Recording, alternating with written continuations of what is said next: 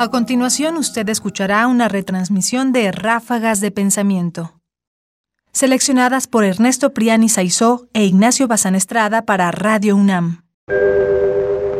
De los sueños.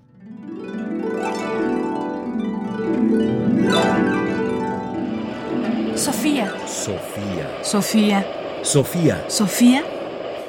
Ráfagas de pensamiento. De pensamiento. Sueños y deseos. He completado la interpretación del sueño. Mientras duró este trabajo, pugné fatigosamente por defenderme de todas las ocurrencias a que no podía menos que dar lugar la comparación entre el contenido del sueño y los pensamientos oníricos ocultos tras él. Entretanto emergió el sentido del sueño. Reparé en un propósito realizado por el sueño y que tiene que haber sido el motivo de que yo soñara. El sueño cumple algunos deseos que me fueron instalados por los acontecimientos de la tarde anterior. El informe de Otto, la redacción de la historia clínica. El resultado del sueño, en efecto, es que no soy yo el culpable de que persistan los padecimientos de Irma, sino Otto, este, con su observación acerca de la incompleta curación de Irma, me ha irritado y el sueño me venga de él devolviéndole ese reproche. El sueño me libera de responsabilidad para el estado de Irma, atribuyéndoselo a otros factores. Produce toda una serie de razones. El sueño figura un cierto estado de cosas tal como yo desearía que fuese. Su contenido es, entonces, un cumplimiento de deseo y su motivo, un deseo. Sigmund Freud, la interpretación de los sueños. On this bridge, Lorca warns, life is not a dream. Beware.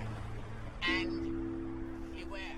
Este pequeño texto de Freud es, por supuesto, uno de los textos más importantes para el psicoanálisis en general y para la comprensión contemporánea de los sueños. Una idea que además no ha sido precisamente puesta en duda todavía, porque seguimos pensando que el sueño tiene esos componentes tan específicos que Freud le atribuye, como el hecho de que por supuesto son individuales, se refieren a hechos recientes de cada uno, y en el sueño se cumple necesariamente un deseo, y el sueño está motivado por eso, por ese deseo que quiere ser cumplido.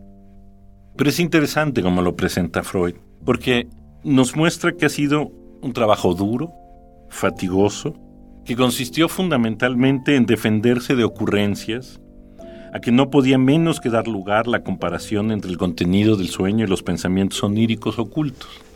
Es decir, la interpretación requirió de un esfuerzo notable que lo cansó profundamente, porque lo que tenía que hacer era, sobre todo, no atender a todas las cosas que se le ocurrían con el sueño.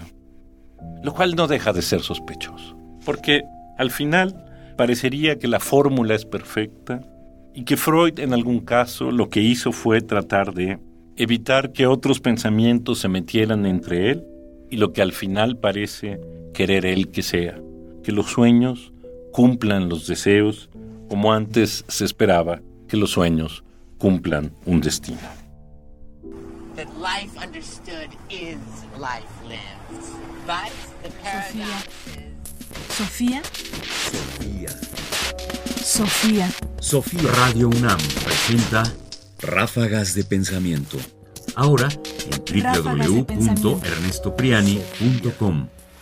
Comentarios: Ernesto Priani Saizó. Voces: María Sandoval y Juan Stack. Controles técnicos Francisco Mejía. Producción Ignacio Bazán Estrada. Sofía. Sofía. Sofía. Sofía.